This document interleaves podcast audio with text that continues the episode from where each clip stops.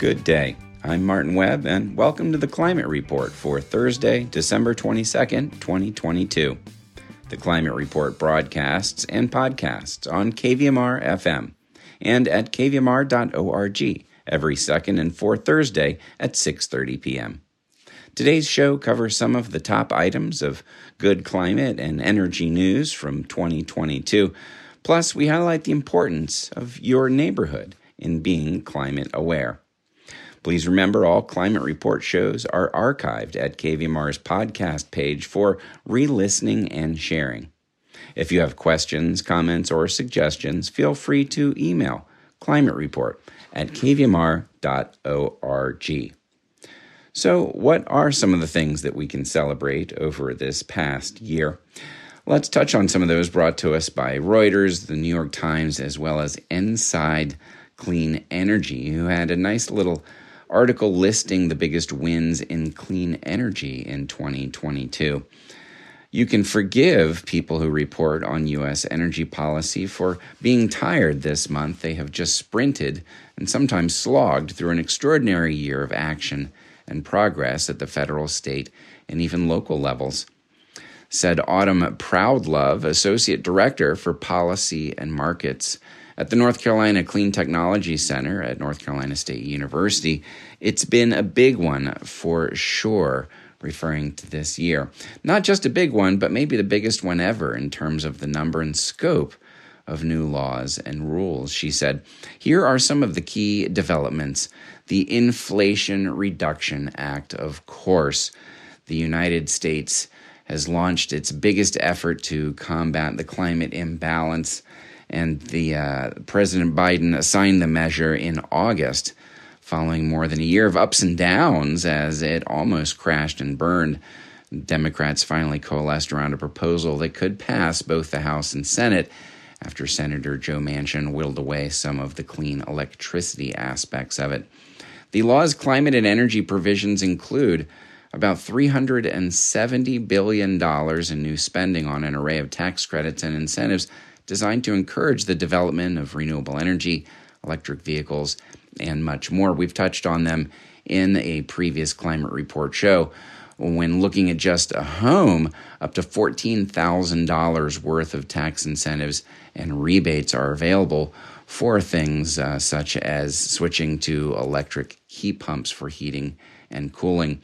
The law is loaded with industrial policy, with, with incentives for companies to manufacture clean energy components within this country. So it's the whole pipe stream. It's not just incentives goosing us, the end users at the end, and the purchasers, but also all the way upstream to the manufacturers and suppliers of equipment and the clean energy that powers the whole darn system. Said Corey Schroet, Legislative Affairs Manager for Climate at the Niskanen Center, a Washington, D.C. think tank that describes itself as politically moderate. The Inflation Reduction Act is, quote, certainly as big a step in the right direction as we've had in a long time.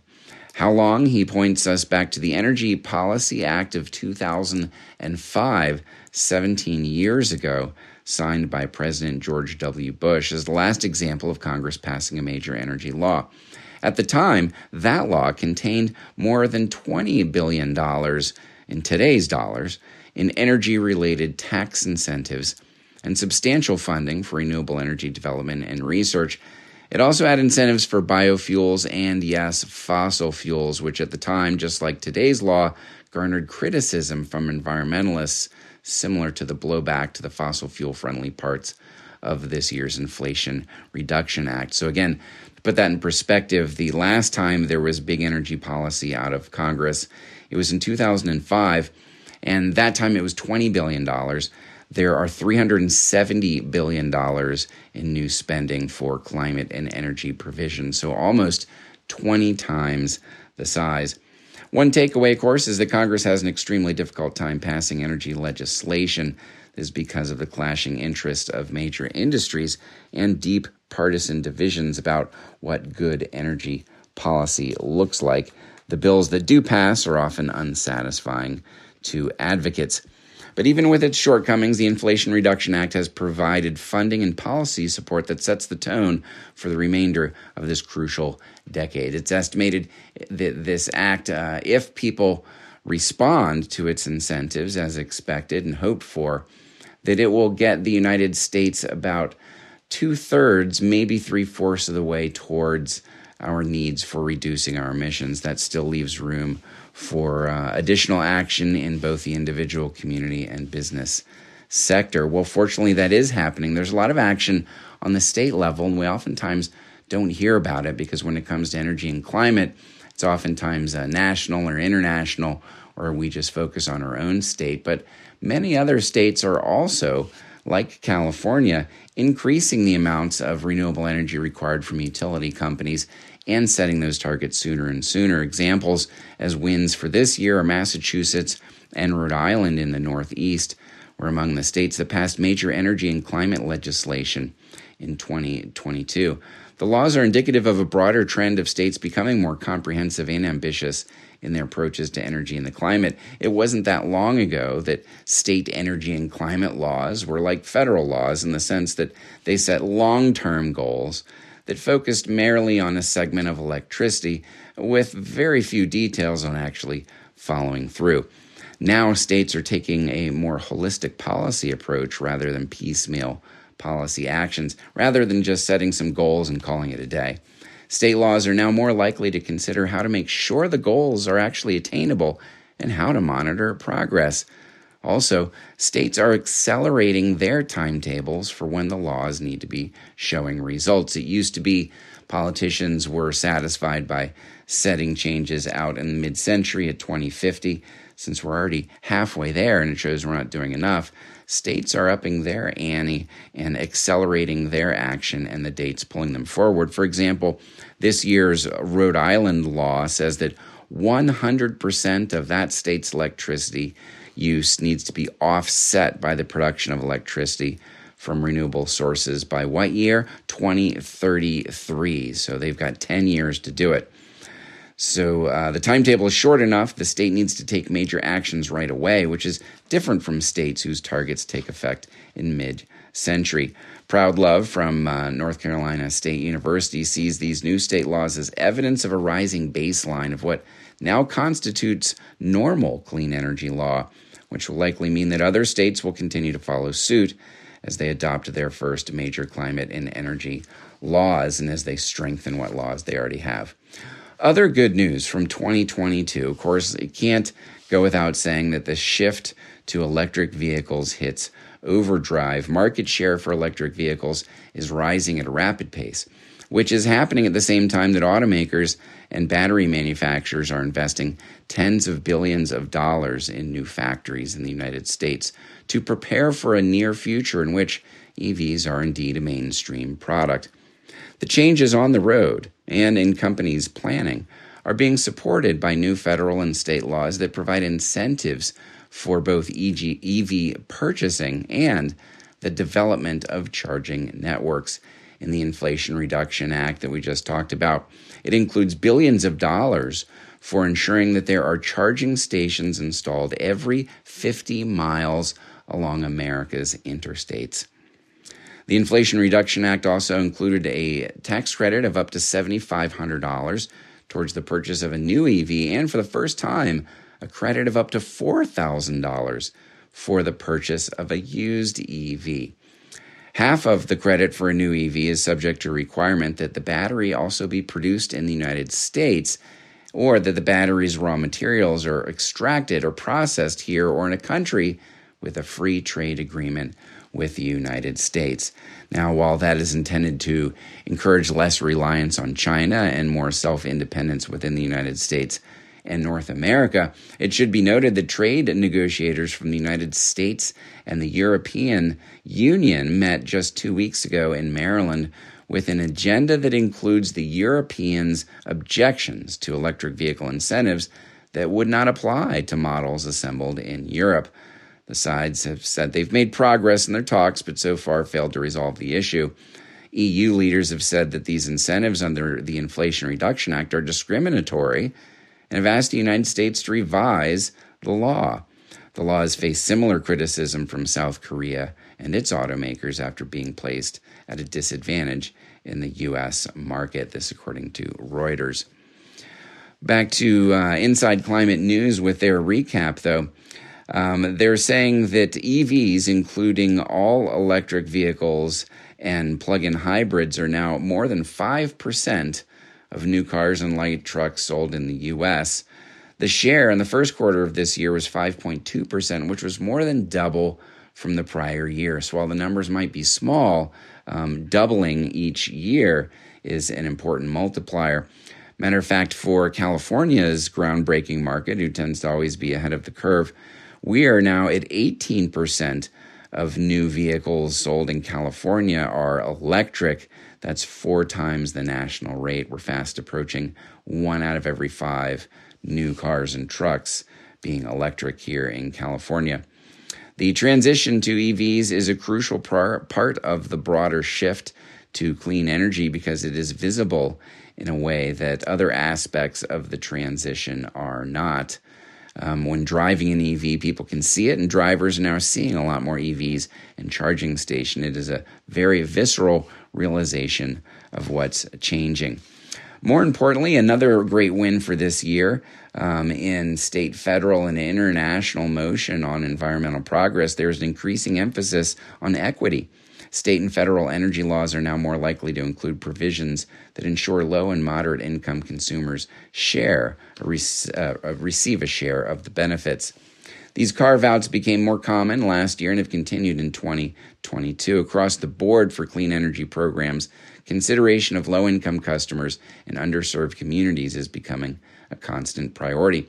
One example is a new California law, the Community Renewable Energy Act, which uses tax credits, and other tools to expand access to subscription based community solar programs and energy storage. It's now normal and even expected that major state and federal energy laws be written with consideration of spreading around the benefits. Here locally, we've seen this. Initially, there was a concern that solar electricity systems, for example, would just be the purview of the rich and wealthy. However, not only does Hospitality House local homeless shelter uh, run off of solar via a donated system, but they recently completed their transitionary housing complex, Brunswick Commons, and that, under state law, uh, comes solar powered. So people making the st- step up into a home out of homelessness will be solar powered. And then Cashin's Field, our new affordable housing development, it is also solar powered. So even uh, people processing and transitioning through a period of homelessness into home and into affordable homes, um, everyone is now getting a slice of the solar pie here in California. Now, speaking on solar pie, we're going to stop here for a moment to touch on the fact that recently, this isn't necessarily great news, but it's good news if you're listening to this and are made aware. The CPUC did vote to proceed with brand new rules that would drastically change the economics for solar electricity here in California. In a nutshell, what has made the solar market so robust and the payback so great in California is the value of your solar electricity that you feed back to the grid when your meter's spinning backwards, for example, and you're not at home and you might have solar, then the value of that solar electricity when your meter is spinning backwards must be equal to what they charge you for electricity. What that means is if you're paying high rates, then your solar is going to be credited at high rates. And as PG&E rates climbed, then the value of your solar climbs. And that's what's changing and they voted to finally decouple that so that when a solar system's meter is spinning backwards, it will instead be worth wholesale power prices closer to 5 cents a kilowatt hour than 25 cents a kilowatt hour. Now, the good news for people considering solar in light of this new decision is the deadline is taking effect on April 13th, 2023. And the CPUC ruled with these new regulations that you don't have to have the solar system installed before April 13th. You just have to have a contract in place and paperwork correctly and properly completed and filled out into your utility company by April 13th. So consider it a four month warning from the California Public Utility Commission There will be people who this time next year will say, Why didn't anyone tell me that the rules might change? So now it is something that the media is going to talk a lot about. You have uh, until April 13th in order to beat this rule change, and any systems that are signed up for, merely signed up for, then they will be able to continue on today's legacy regulations. Any systems that are signed up after April 13th, the economics are going to be drastically reduced. We'll have more on this news in the future and how this might impact the solar market and the industry here in California. But back to the good news for 2022. Offshore wind continued to move forward, with the federal government taking steps toward allowing projects on the West Coast and the Gulf of Mexico, as well as several East Coast projects that are close to construction. And then, of course, in an interest perhaps here in our local PG&E high fire threat area close to the station, this is news in Hawaii, but it could just as well apply to us. In Hawaii and elsewhere, another point of emphasis for states was ensuring the durability of the electricity system in the face of extreme weather and other challenges. So in Hawaii, the state's largest utility has a plan now to spend $190 million on making their grid more resistant to damage. And ending on a bit of wonkiness, uh, Proudlove from the uh, Nevada, sorry, the North Carolina State University said that one of the major trends that she saw was states figuring out how to wake, how ways to work more productively together with wholesale energy markets across state lines and regional grid operators. In Colorado, for example, several major utilities announced their intentions to join a multi state market operated by the Southwest Power Pool, a grid operator. By joining together in the market, utilities will have greater flexibility to share resources, which should lead to greater efficiency and a decrease in cost. Changes like this one in Colorado are far from public view, but essential for managing the costs and the reliability of the energy system at a time of great change. And when it comes again to uh, West Coast offshore, first ever West Coast offshore wind auction netted almost half a billion dollars so far, uh, these uh, companies have competed to win the rights to develop five sites off of Morro Bay down south and Humboldt County up north in California. And then, lastly, in uh, some great energy news for uh, 2022, it's been announced here at the end of the year that in running the numbers, it's expected that renewable energy as a whole will pass coal as the largest source of electricity generation on the planet by early 2025. That's just in a short two years, according to a new report from the International Energy Agency. So, again, if you can sort of picture in your mind um, a uh, some sort of meter from zero to 100% renewable energy on the planet, um, it will be renewable energy will become the largest source of energy for electricity and uh, that's another bit of good news from 2025. Uh, lastly, oh yes, two more bi- bits of good news. Uh, Lula winning in Brazil is perhaps uh, might be considered the top environmental news for the year, um, taking over the protection of the Amazon forest, which uh, degradation had been increasing at a huge rate. And then, lastly, in noteworthy news, the U.S. has agreed to pay millions of dollars to move indigenous Native American tribes that are being threatened by climate change. The Biden administration will give three different Native tribes $25 million each to help move away from coastal areas or rivers. This is one of the nation's largest efforts to date to relocate communities that are facing an urgent threat from climate change. The three communities, two in Alaska and one in Washington state, will each get $25 million to move their key buildings onto higher ground and away from rising waters with the expectations that homes will follow. The federal government will also give eight more tribes a smaller amount, $5 million each, to begin planning for relocation. Said Joseph John Jr., a council member in Newtok, a village in southwest Alaska where the land is quickly eroding, it gave me goosebumps when I found out we got that money. It will receive $25 million to relocate inland, He said it will mean a lot to us. He's a council member there in Newtok, the village that will be given 25 million to move farther inland. The project, being funded by the Interior Department, is an acknowledgement that a growing number of places around the United States can no longer be protected against changes brought on by a warming planet. The spending is meant to create a blueprint for the federal government to actually help other communities, native as well as non tribal, move away from vulnerable areas, according to officials. Last month, President Biden said on a Wednesday afternoon at a gathering of tribal leaders there are tribal communities at risk of being washed away. The new funding, he said, will help tribes move, in some cases, their entire communities back to safer ground. Relocating whole communities, sometimes called managed retreat, is perhaps the most aggressive form of adaptation to climate change. Despite the high initial cost, relocation may save money in the long run by reducing the amount of damage from future disasters, along with the cost of rebuilding after those disasters. After skimming through the top stories for positive news from 2022, we wanted to end with a couple of pieces on how important knowing your neighbors and your neighborhood is to being both climate aware and making more of a difference. This is a piece from The Guardian, followed by something from the New York Times.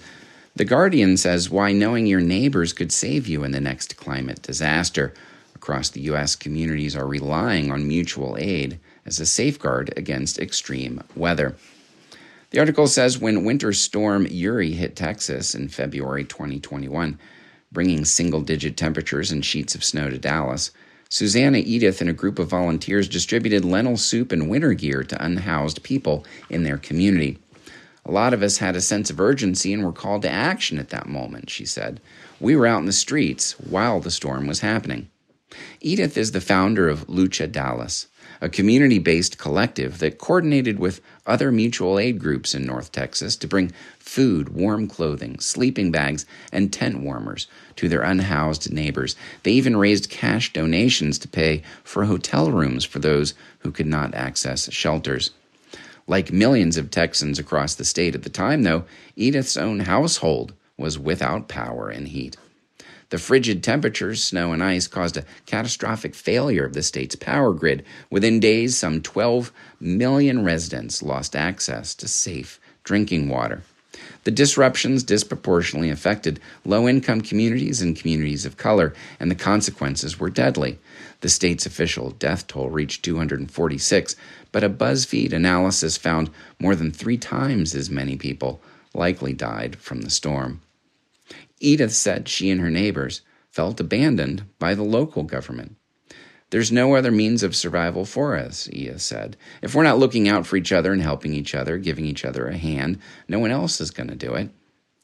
Across the country, people are increasingly relying on mutual aid. Cooperative assistance adherents describe it as solidarity, not charity, to get through climate related disasters. The practice is nothing new. Communities of color and other marginalized groups have long relied on mutual assistance when government services fell short. But now, many frontline communities in the climate crisis are taking up the practice as well as a way to become more resilient in the face of increasingly extreme weather. Communities where neighbors check in with each other and have someone to call during a crisis are better prepared to face climate emergencies, according to a Tufts University study published in September. Researchers conducted interviews in two Boston neighborhoods that are at risk for flooding and heat waves over the course of six months, they found that the more connected people were with neighbors, church communities, and colleagues, the more likely they were to know about resources and services offered during extreme weather. Being socially isolated while trying to deal with an extreme weather event can be deadly, particularly for those who are more susceptible to dying from extreme weather. Now, to this end, they host community workshops on topics like preparing for extreme heat, where volunteers hand out cooling kits with water and cooling patches during the summer. But most importantly, it's been a way to bring people together. Social connectedness is allowing people to get to know each other that might not have known each other and also, also fostering that spirit of collaboration. So when the storms come and the heat waves happen and the rain descends, people are looking out for each other. For Matt Peterson, a Queens based documentary filmmaker, Superstorm Sandy revealed the importance of community in getting through a disaster. After Sandy struck New York City and flooded much of the coastline, he volunteered with Occupy Sandy, delivering supplies to hard hit neighborhoods. He said, You expect all these infrastructural logistics to just work in America, in New York City, and then they shut down, they don't work. It was a wake up call. Two years later, he and a dozen friends founded Woodbine an experimental hub for developing the practices, skills, and tools needed to build community autonomy. They organize a farm share, offer yoga classes, screen films, and host lectures on topics including universal health care and climate disinformation. When the pandemic struck, Woodbine and the surrounding working class neighborhood of Ridgewood mobilized. Volunteers distributed food at the center, made cloth masks, created flyers. The center's food pantry is now open twice a week, and on Sunday, they organize a donation only dinner open to anyone in the neighborhood. A resilient neighborhood would have to be a neighborhood that knows each other, that knows who the people are, what their issues are, how to get in touch, how to communicate. The neighborhood network is in a better position if another disaster hits. Mutual aid is predicated on the understanding that everyone in a community has something to contribute and may need help at some point. Peterson said, We're not some special different tier of people that's just providing a service. We also are benefiting from all the resources and energies and skills and networks that other people bring. And then today, we'd like to close with an interesting article from the New York Times that talks about the climate impact of your neighborhood mapped. New data shared with the New York Times reveals stark disparities in how different U.S. households contribute to climate change looking at America's cities, a pattern emerges.